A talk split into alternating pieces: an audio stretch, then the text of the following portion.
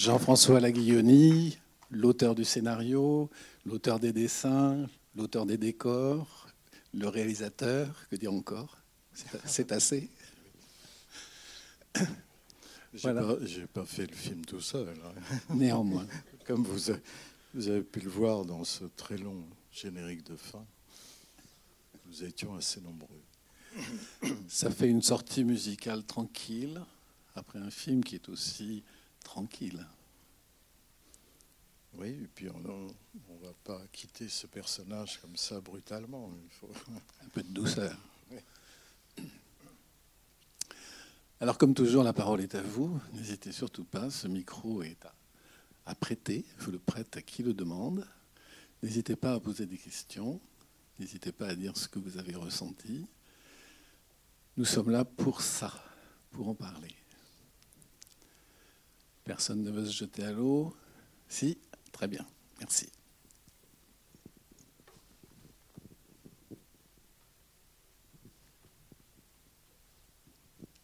Bonsoir, merci pour ce film, étourdissant de beauté. Cette histoire, comment est-ce que vous l'avez imaginée? Racontez-nous un peu. Oui, euh, euh, rapidement, c'est une petite histoire, comme j'en ai écrit beaucoup, des textes courts qui datent des années 80 sous forme de, nouvelles. Euh, et puis, il y a quelques années, je, l'ai développé parce que j'avais un film qui était un peu en panne, Le Tableau, qui est mon film précédent. Et j'ai développé l'histoire et puis j'ai commencé à travailler sur. Il y a des souvenirs d'enfance dans cette histoire. Voilà. La petite fille, par exemple, que vous avez vue euh, chez sa grand-mère, ben, c'est à peu près ce que j'ai vécu euh, à son âge, euh, en 47, en Haute-Normandie. Et chez votre grand-mère aussi Et chez ma grand-mère, oui qui était aussi euh, impressionnante que celle que vous avez vue, mais aussi gentille aussi.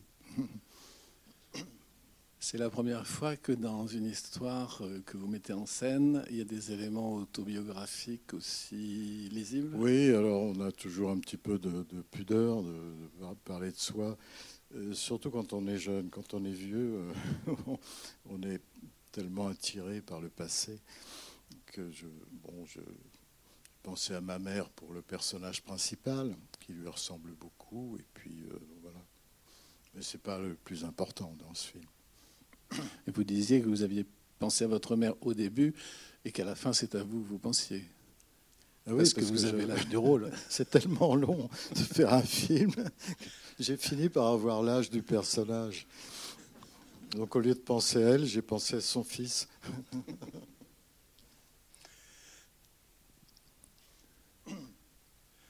Alors à partir de cette histoire, euh, qui tient en quoi? Quelques pages?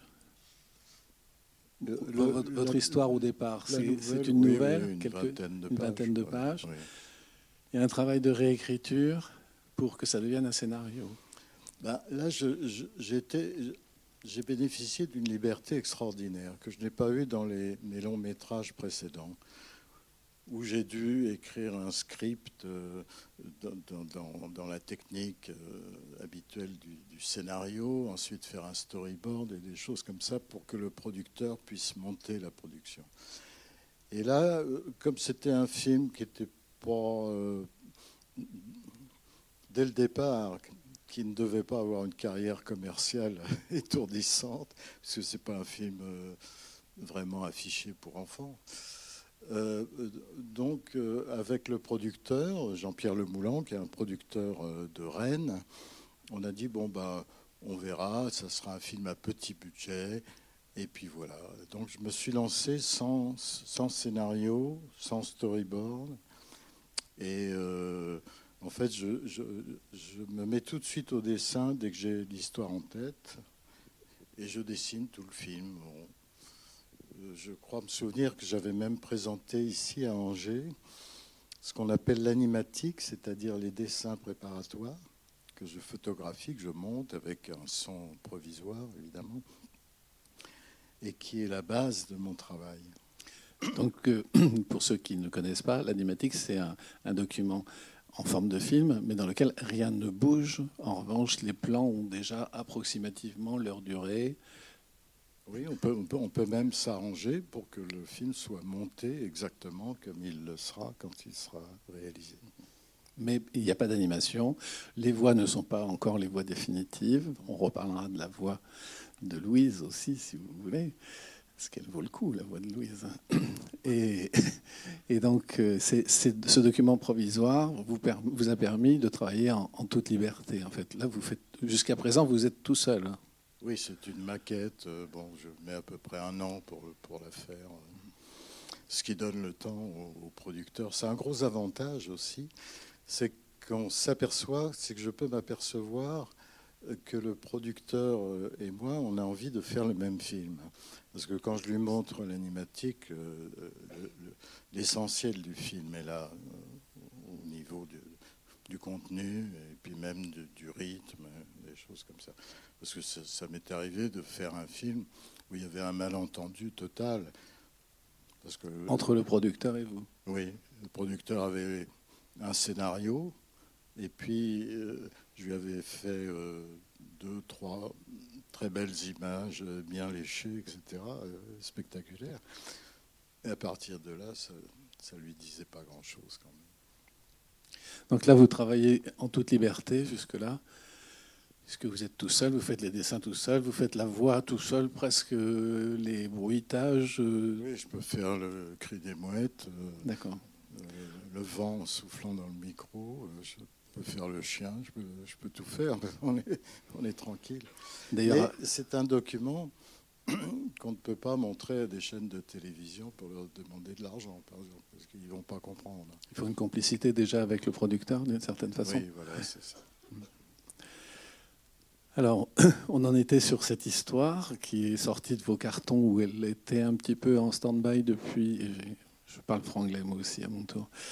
Euh, qui, était euh, coincé dans vos cartons depuis quelque temps. Et ça, c'est quelque chose aussi que vous pratiquez. Vous avez euh, des histoires en, stock que vous...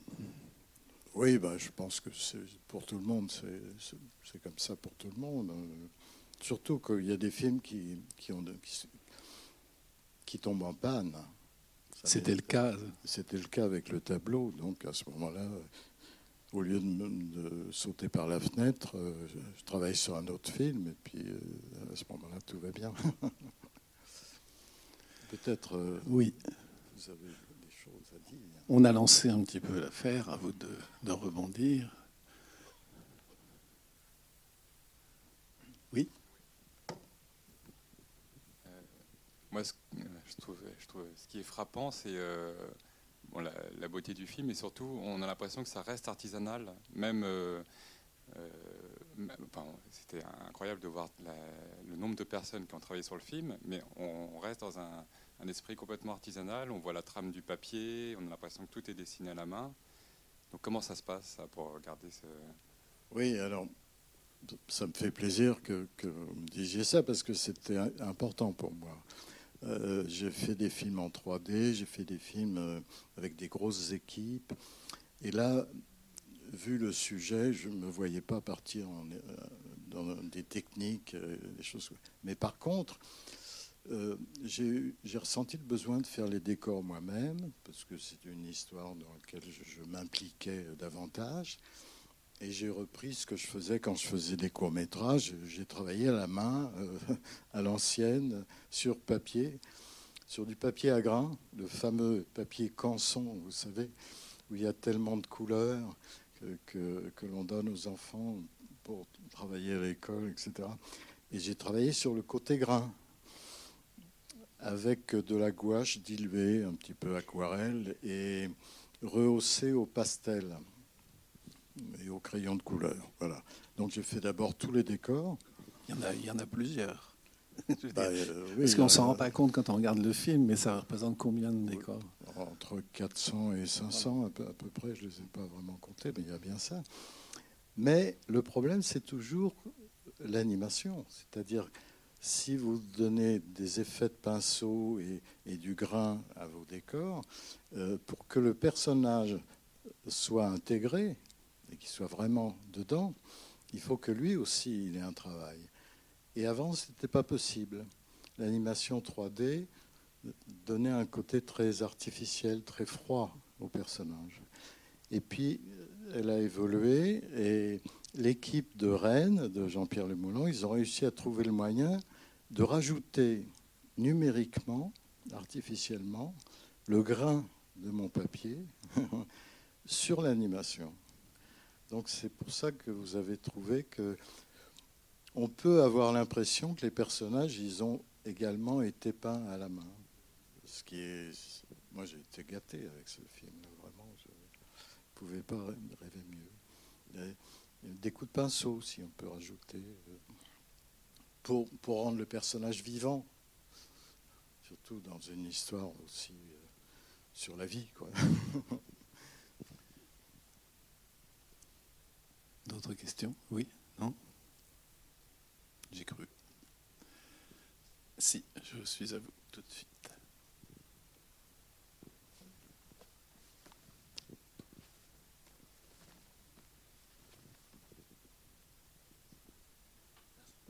Bonsoir.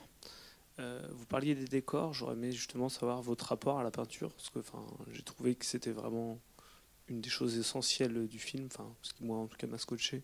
On sent qu'il y a énormément de travail sur les décors et qu'il y a un plaisir de prix à les réaliser, les études de ciel et tout ça. Donc votre rapport à la peinture, je pense, est assez important.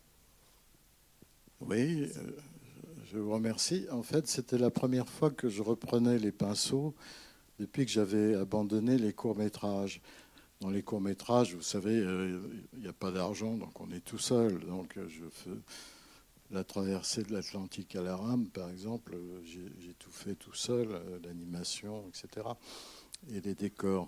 Mais après, en passant au long métrage, avait un peu d'argent et surtout, je voulais faire travailler des copains, des grands décorateurs, hein, comme Bernard Palacios ou comme Jean Palanstin pour le tableau. Et puis là, parce que c'était une histoire en effet un petit peu personnelle, bon, je me suis remis au pinceau. Et puis, euh, j'avais perdu un peu la main, mais euh, avec l'île de Blackmore, j'avais découvert un, peintre euh, qui a peint beaucoup en Bretagne et des bords de mer, qui est Henri Rivière.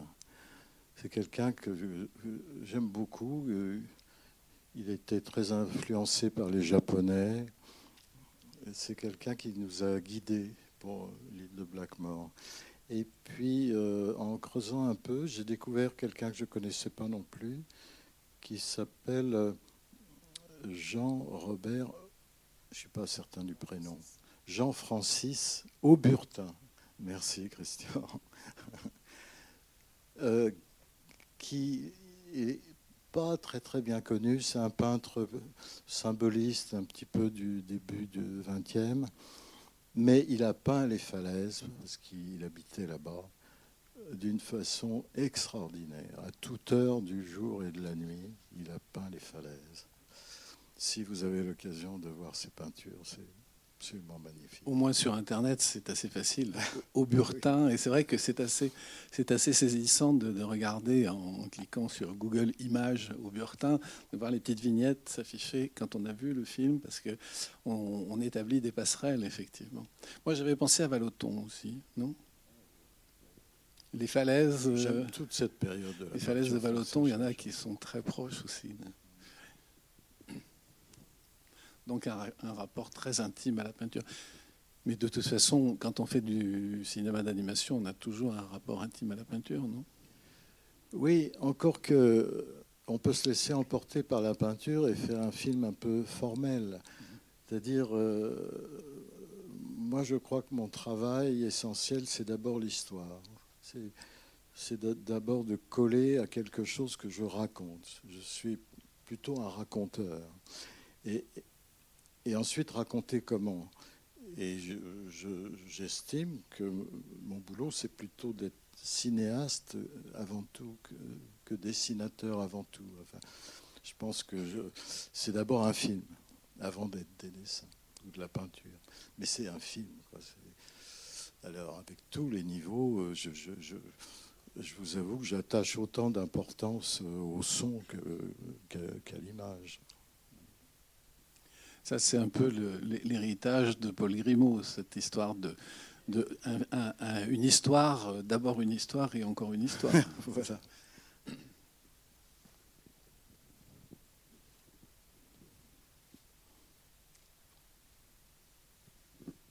Bonjour. Euh, en fait, euh, j'ai une question. Pourquoi vous avez appelé ce film Louise en hiver? Parce qu'en fait, ça se déroule tout le moment de l'année. Ah oui, c'est vrai que c'est un hiver qui se prolonge un peu. Alors évidemment, comme il s'agit d'une vieille dame, euh, la première idée qui m'est venue, c'est d'associer la, notion d'hiver à la notion de, vieillesse. Mais euh, en même temps, je me disais, bon, ben, c'est peut-être rigolo parce que vous savez, le climat en Normandie, euh, il, peut être parfois humide, et même la plupart du temps. Et que ce personnage-là soit coincé euh, en automne euh, et doivent passer l'hiver, bien sûr le printemps, mais avec un climat absolument surréaliste, incroyable, impossible, invraisemblable. Une fois tous les cinq siècles, dans le meilleur des cas. Euh, ça, ça m'a plu, cette idée-là. Et je, alors le, distributeur, il me disait, mais on ne va pas euh, distribuer, il faut que le film soit distribué en hiver, ou, parce que le film s'appelle Louise en hiver. Ben, j'ai dit, mais non, il peut être euh, n'importe quand. C'est toujours des petits détails comme ça où on s'aperçoit quand on ne parle pas toujours de, la même chose.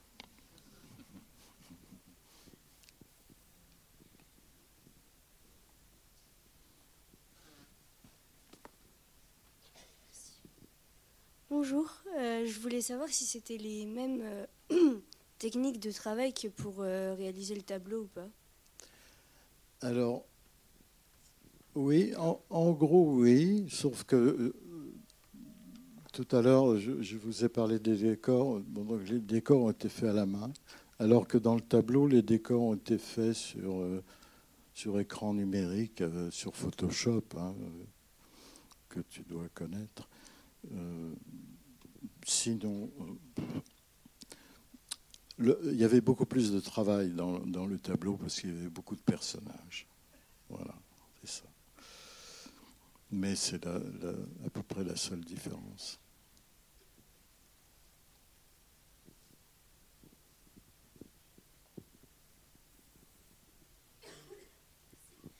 Euh, bonjour, je voulais savoir si euh, vous étiez, vous avez déjà aussi fait un peu le même parcours que Louise là en Normandie.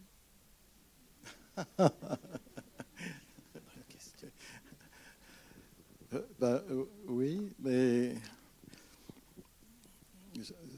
je, suis en train de chercher ma plage pour le moment. je ne l'ai pas encore trouvée. Dans les souvenirs d'enfance, oui. Alors, dans les souvenirs, c'était pas compliqué. Hein. Euh, en, gros, euh, voilà, la petite fille qui est confiée à, sa grand-mère euh, sans qu'elle sache vraiment pourquoi, et puis qui va disposer d'une d'une liberté extraordinaire, alors que tout est dans après la guerre, tout est encore très dangereux. Ça, je, l'ai vécu, vraiment vécu. Et puis après, ben, je suis un peu comme Louise. J'ai un grand trou, je ne me rappelle plus. c'est un, un, film sur le. Des fois, on me demande, mais en une phrase, euh, qu'est-ce qu'on peut dire Comment on peut présenter C'est très compliqué parce qu'il y a plein de choses quand même dans le film. Des choses même que je ne maîtrise pas du tout, qui sont venues instinctivement en dessinant. Mais euh, je pense que c'est un film sur la résistance. C'est quelqu'un, euh, et la rencontre avec euh, Dominique Fro a été déterminante pour ça, c'est quelqu'un qui, qui ne va pas accepter d'être coincé comme ça et qui va prendre un petit peu cette aventure comme un pari.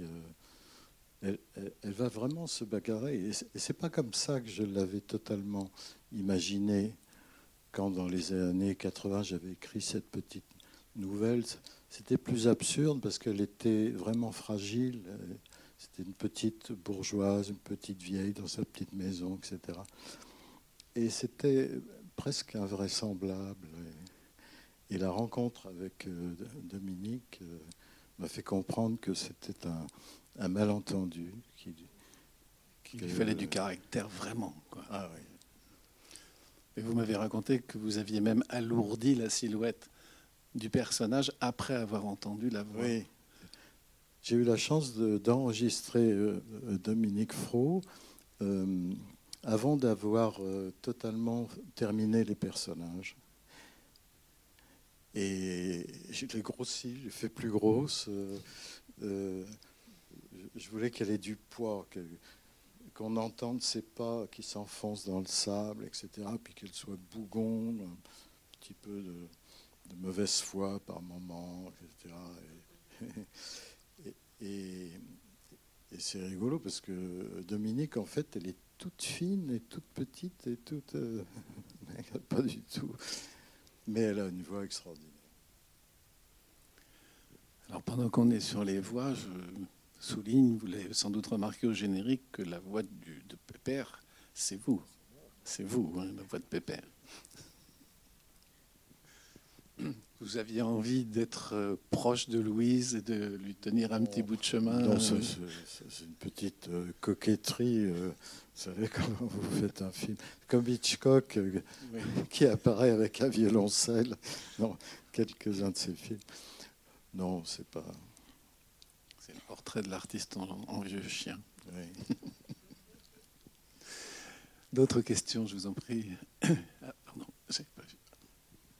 Mais le chien existe vraiment, parce que j'ai pris modèle sur un, voisin qui, tient un restaurant euh, à côté de Tréguier, là où j'habite, et qui a un chien comme ça. Donc je l'ai dessiné. Je ne l'ai pas enregistré parce qu'il ne parle pas, mais je l'ai fait à peu près comme il est dans la vie. Et on a fait une avant-première à Paimpol et on a fait venir le chien à la, fin du, film. Et il a salué le public. Je lui ai promis un DVD d'ailleurs, parce qu'il n'a pas pu voir le film, parce que le directeur de salle euh, avait l'interdiction des animaux, donc il était dans la voiture. Il est juste venu saluer à la fin. Mais j'aimerais savoir euh, pourquoi on, on, on n'entend que sa pensée au début du film et après on l'entend parler. Ah oui, c'est vrai, ça c'est assez difficile. Oui, tu as raison. Euh, on entend ce qu'elle pense. Hein. Et puis, euh, j'ai pris la technique du, journal de bord. Tu sais, c'est comme si elle écrivait un journal et qu'elle relisait son journal. Alors, c'est très compliqué, en fait, euh, intellectuellement, parce que le journal, ça voudrait dire que ça s'est déjà passé. Et euh, par contre, quand elle le lit, il faut qu'on ait l'impression qu'il se passe, euh, on découvre les aventures en même temps qu'elle. Et finalement, j'aime bien ça. J'aime bien cette ambiguïté entre le passé et le présent. Et puis elle se met à parler, je ne me rappelle plus à quel moment, on la voit parler, hein, les bouches parlent. C'est peut-être avec le chien. Et comme le chien, on ne voit pas la bouche, ça devient encore plus ambigu, parce que le chien parle, mais il ne parle pas. Louise parle, mais elle pense aussi. Enfin, tout ça est très compliqué. Et euh, c'est peut-être aussi ça la, poésie, c'est quand on, mélange les choses euh, de façon pas très réaliste. Et en même temps, le film repose beaucoup sur le réalisme. Dans les mouvements des, personnages, il y a un souci de réalisme d'un côté et une volonté de s'en écarter de l'autre. Oui, c'est très compliqué. Il faut qu'il y ait des choses qui soient justes. Par exemple, un mouvement doit être juste, un détail, euh, la façon dont elle fait son café, dont euh, ce soit précis. Mais par contre, il faut que ça soit euh, complètement décalé, complètement surréaliste dans d'autres. C'est ce, mélange-là qui, qui permet de faire quelque chose d'un peu étrange. Oui, où l'imagination du spectateur peut se glisser aussi.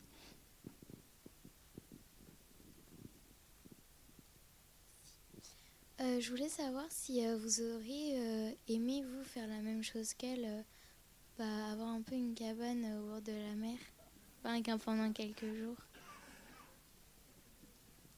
Ah, je te remercie beaucoup de cette question parce que j'ai pas fait encore beaucoup de présentations de ce film. Mais euh, il y a quelques, quelques semaines, quelqu'un, après avoir vu le film, une dame m'a dit, mais euh, monsieur, euh, ce que vous racontez est complètement invraisemblable, j'arrive pas à y croire.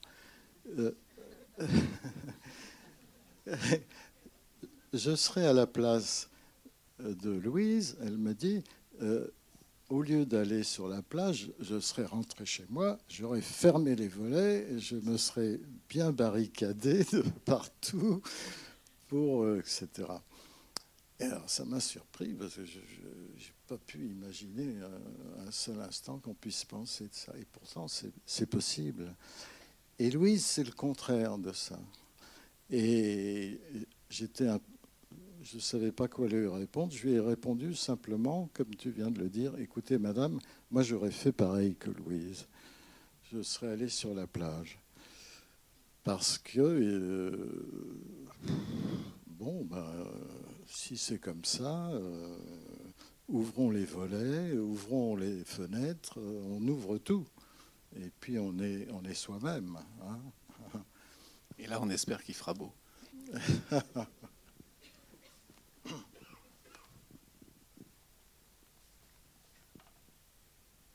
Bonsoir et merci pour ce très beau film. Le, caractère de Louise, sa liberté, sa résistance, comme vous avez dit, elle est annoncée, vous annoncez la couleur très tôt dans cette tempête et, où, ce moment où elle est complètement seule et abandonnée. La première chose qu'elle fait, c'est de se faire un bon grog. Et ensuite, elle ne quitte pas sa bouteille d'Alsace qu'il qu a suivi tout au long du film. Et on apprend qu'elle a eu un mari ou deux, des amants. Donc elle a, une liberté son, effectivement, son caractère, l'essentiel de son caractère, c'est une liberté totale et qui n'est pas nouvelle. Et c'est à ce moment-là qu'elle, quelque sorte, qu'elle peut l'exprimer avec le plus de, force et de tranquillité. Ah, je vous remercie. Vous, vous en parlez beaucoup mieux que je ne pourrais le faire. Merci.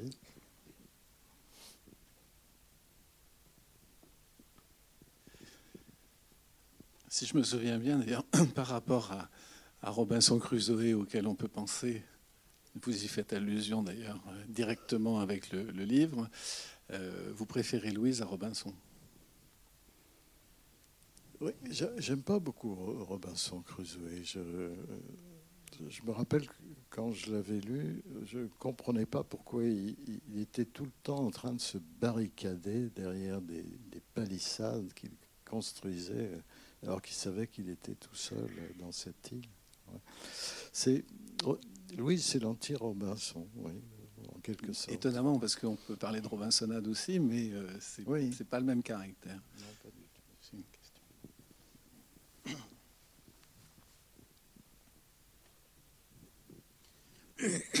Oui, je, voulais vous, parler des lieux.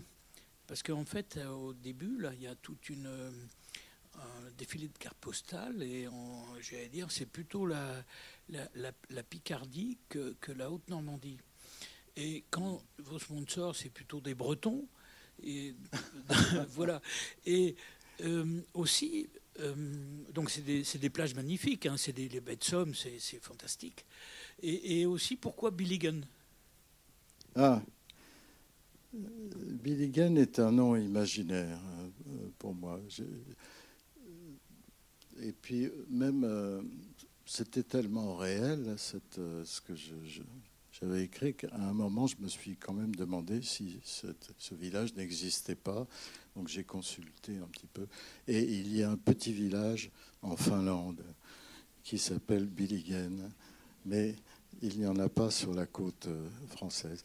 Mais j'ai présenté le film en Bretagne et les Bretons, ils, trouvent que d'abord c'est un film très breton et puis ils reconnaissent très très bien euh, les plages de Bretagne, alors que en fait je me suis plutôt inspiré d'une petite ville où on allait en vacances avec mes parents. Euh, dans le Calvados, une petite ville de bord de mer. Mais il y en a partout. Il y en a au Pays Basque. Il y en a.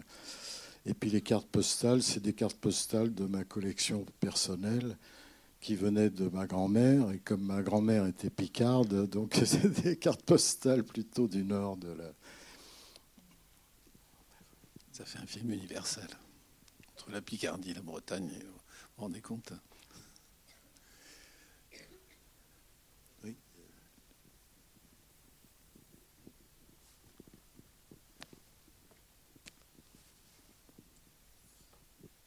Oui, merci pour ce très beau film. Moi, j'ai bien aimé l'idée de la solitude euh, que vous développez. C'est vrai que quand on parle de la solitude aujourd'hui dans les médias, c'est toujours un drame. La solitude, ça peut l'être, c'est vrai. Mais euh, je pense que pour quelqu'un comme Louise qui, euh, a le sens de, l'émerveillement, la solitude, ça peut être vraiment quelque chose de, de très, très beau à vivre et, et je vous remercie de l'avoir développé. Merci beaucoup.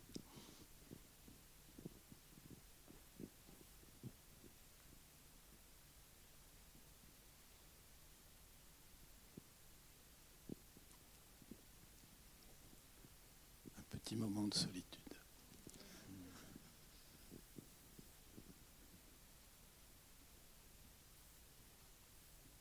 pour euh, parler de la solitude, c'est vrai qu'on voit dans le film qu'elle apprécie la solitude. Alors pourquoi elle se noie dans la mer à un moment donné? Oui, c'est euh,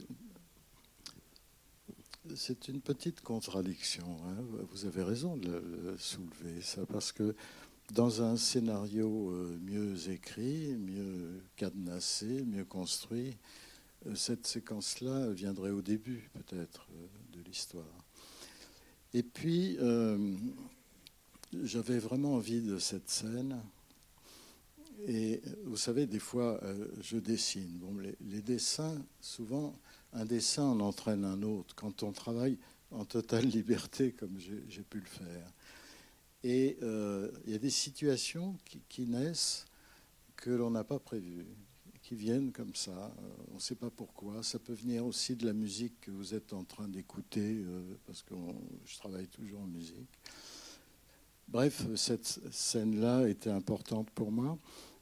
Et j'ai essayé de la justifier en disant que même si, voilà, elle a résolu, en fait, le, elle a surmonté le problème de la solitude. Pendant tout le film, peu à peu, on s'aperçoit qu'elle assume complètement euh, tout ça. Et euh, en découvrant en même temps beaucoup de choses sur son passé, donc elle a réglé beaucoup de choses. Et puis, ça n'empêche pas qu'on peut avoir un, coup de cafard quand même, à un moment ou à un autre. Alors voilà, il y a le coup de cafard qui est... Euh, qui n'est pas, qui vient pas du fait de s'être découvert dans l'armoire à glace, mais le coup de cafard vient sans doute de la disparition de, de Pépère. Alors, peut-être que cette scène est un peu longue, la, noyade. Mais bon. Mais c'est Pépère qui la sauve. Vous êtes juge, oui. Merci en tout cas de me mettre devant mes petites euh, erreurs.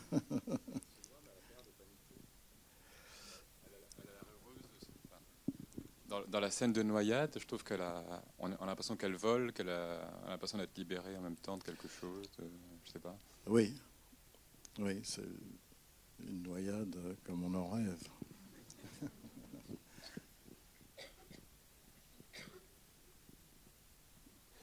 Et puis la, notion de rêve est tellement présente aussi dans le film. Il y a des spectateurs qui m'ont demandé si toute cette histoire n'était pas un rêve, n'était pas un rêve qu'elle se raconte quand elle est sur la plage. Donc c'est aussi une, interprétation qui est tout à fait possible.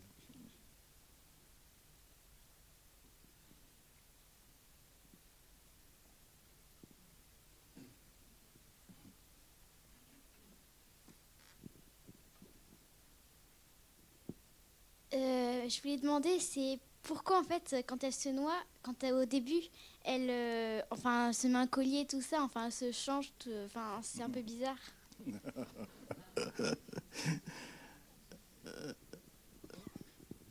Euh, oui, c'est difficile à répondre aussi.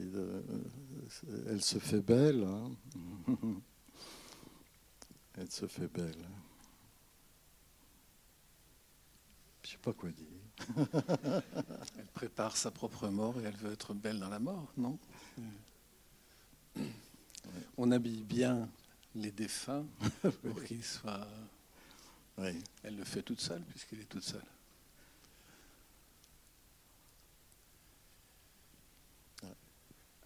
Encore quelqu'un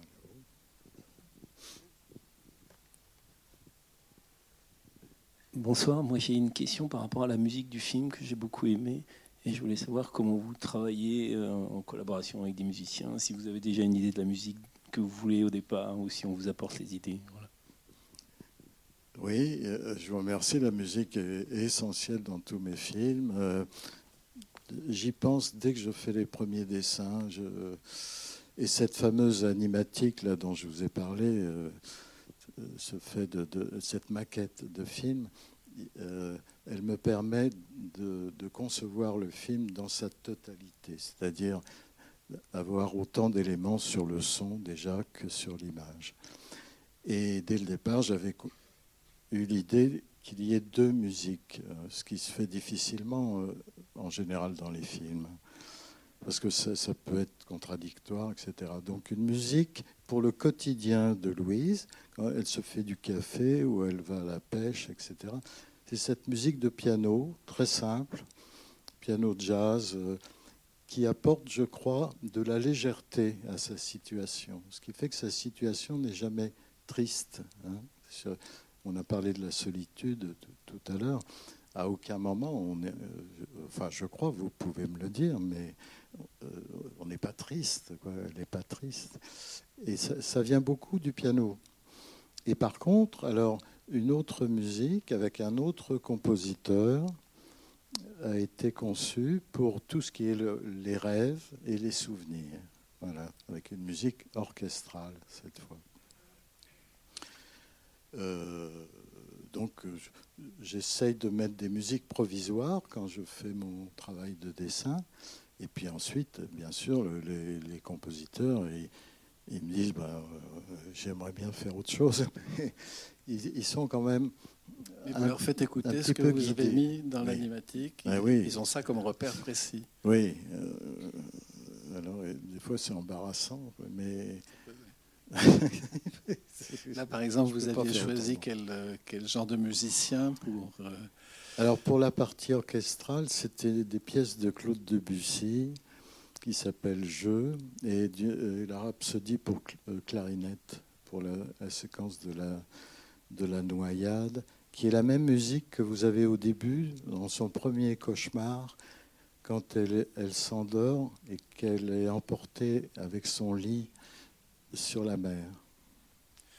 On est raccord au point de vue euh, époque. Euh, dans ces musiques que vous avez jouées. Oui, avec la peinture qui vous sert de point de repère. Oui. il y a une cohérence. Euh, ah, c'est une époque qui me bouleverse sur le plan artistique. Fin 19e, début, début 20e.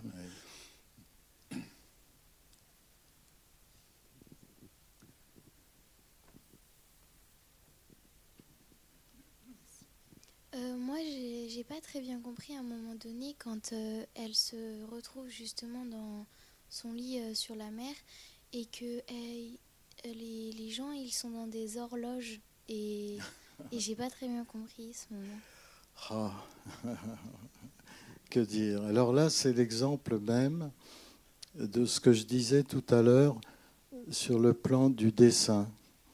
C'est-à-dire, euh, j'avais envie d'une scène de rêve et écoute, je suppose que tu fais la même chose quand tu dessines, euh, que tu veux dessiner une histoire. Les dessins, ils échappent à, une conception intellectuelle, tu vois, c'est-à-dire qui euh, quelque chose qui dérive sur l'eau déjà. Ça, peut être très beau et on ne sait pas pourquoi. C'est parce que ça, c'est décalé. Euh, tu mets un piano qui flotte sur l'eau, bon ben ça, n'existe pas, donc euh, ça peut être très beau. Euh, on a fait ça dans mon premier long métrage avec le désert dans, dans Gwen. Il y avait des objets comme ça, il y avait des téléphones géants, des lavabos, des baignoires, etc. Donc là, j'étais très à l'aise. Euh, de, façon poétique. Quoi. Je, dessine. Les horloges sont venues parce que l'horloge est présente dans tout le film. Et dès le début, c'est le moteur quand même de, l'accident. Voilà. Euh, si tu te souviens bien, on commence par une horloge, euh, l'horloge de sa cuisine qui est arrêtée, mais qui continue quand même à battre. Donc les horloges euh, s'imposaient. Oui, puis c'est vrai que c'est aussi un film sur le temps, sur le temps qui passe, sur le temps qu'on remonte, sur le temps perdu. Euh, donc euh, le thème de l'horloge, effectivement, paraissait assez, assez naturellement s'imposer, oui, je trouve. C'est vrai que les horloges qui flottent, les Pardon. Sur la décharge. Ah oui, la décharge municipale. Ben, c'est un peu du même tonneau, si je puis dire.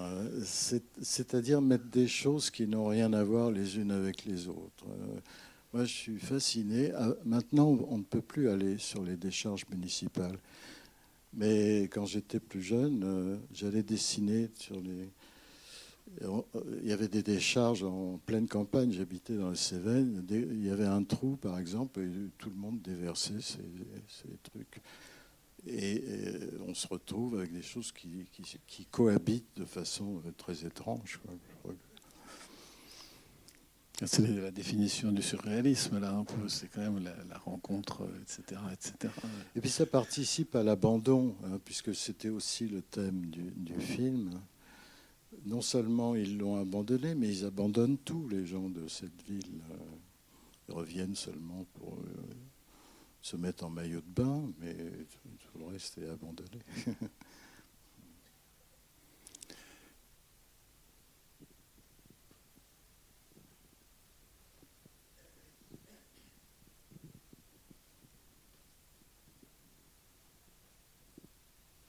Euh, mais j'ai pas compris euh, pourquoi les gens de, euh, bah, de la ville ils, mettent tellement de temps à revenir?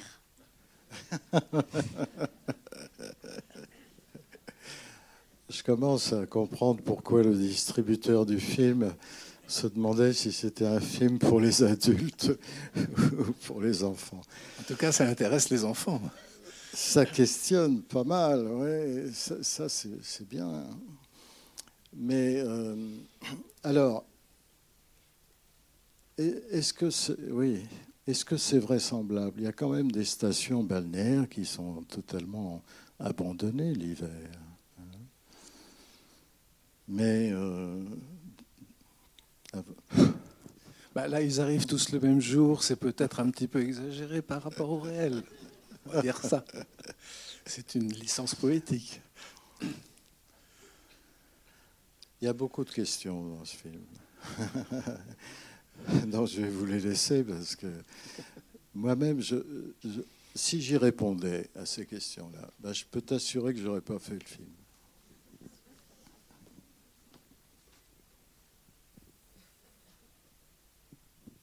Bonsoir. Et Pépère qui reste à la porte du cimetière, c'est un peu une projection.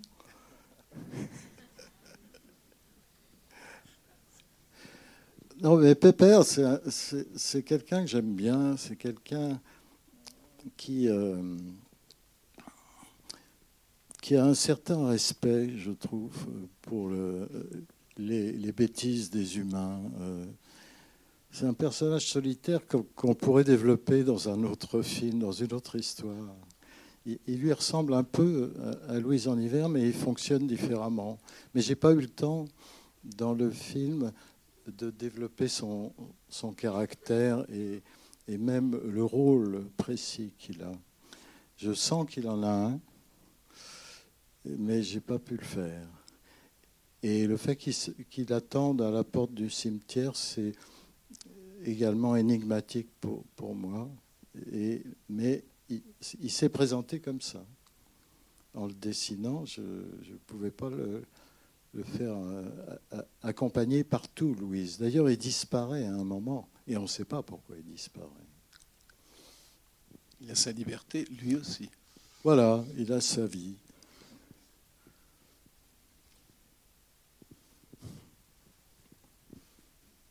Alors moi, il y a un personnage qui m'intrigue, c'est le parachutiste anglais. C'est le parachutiste.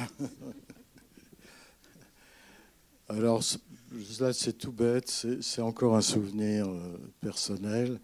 Euh, quand j'étais euh, donc chez ma grand-mère, comme la petite fille du film, j'allais jouer dans ce bois de scie qui était barré par des fils de fer barbelés parce que il n'avait pas encore réussi à, enlever toutes les, bombes, les munitions qui avaient été cachées dans les maisons. Les maisons étaient bombardées et nous, euh, avec les copains, on allait jouer naturellement là-dedans parce que c'était beaucoup plus excitant que partout ailleurs. N'écoutez pas les enfants. et, un jour, je suis tombé sur, euh, non pas un, corps, mais les habits de quelqu'un qui s'était fait sauter sur une caisse de munitions qu'il avait essayé de récupérer. Et c'est il avait été projeté en l'air et il restait plus que ses, habits. Et j'en ai fait un parachutiste, euh, voilà, pour, lui donner un, physique, un, sens. C'est quelqu'un qui me semblait euh, intéressant aussi pour pouvoir dialoguer euh, avec elle, même si pour elle c'est complètement imaginaire. Est-ce que c'est un vrai souvenir ou est-ce que c'est un rêve aussi? Je ne sais pas. Il a, un visage qui, nous fait penser à, la mort, mais, c'est intéressant parce que justement, ça montre bien qu'elle a un rapport avec la mort qui est tout à fait sain, qui n'est pas morbide, si je puis dire. Elle discute avec lui comme un copain. Ce qui est assez étonnant d'ailleurs, c'est que ce personnage la tête de mort, c'est aussi lui qui a un peu les clés du passé qu'elle perd, puisqu'il y a quand même tout une un questionnement sur la mémoire dans ce film. Et lui se rappelle. C'est très étrange aussi. Il, s'en rappelle parce qu'il est, il est permanent, lui. Il n'a pas bougé euh, de, tout ce temps. Il vieillit plus, oui, c'est vrai. Parce que je trouve que le film parle énormément de la mémoire, enfin de, de ce que ce que Louise euh, retrouve, de ce qu'elle ne retrouve pas, des, des, zones d'ombre et, des choses qui reviennent. C'est très, c'est très beau. Avez-vous d'autres questions? Oui? Je tremble. L'interrogatoire continue. Euh, mais euh, pourquoi c'est comment dire c'est Euh, le parachutiste, euh, pourquoi il se souvient de tout un peu C'est un peu bizarre. C'est.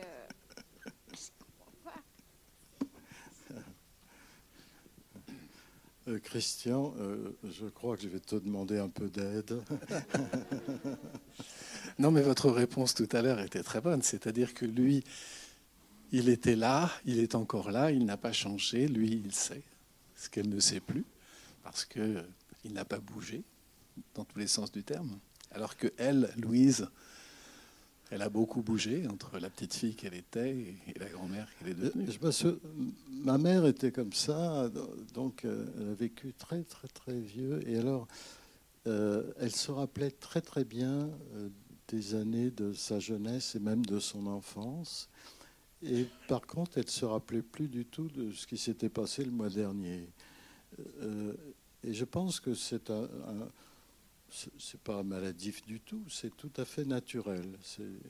La mémoire fait un tri dans sa vie, et puis, et, puis voilà.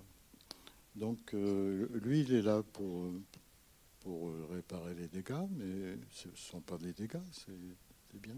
C'est un témoin. C'est un témoin. Écoutez, merci de toutes ces questions. Je pense qu'on pourrait continuer si on laisse. Merci beaucoup. merci à Jean-François Laguilloni, qu'on espère revoir euh, prochainement pour son nouveau film qui se prépare. Merci. Merci, à vous.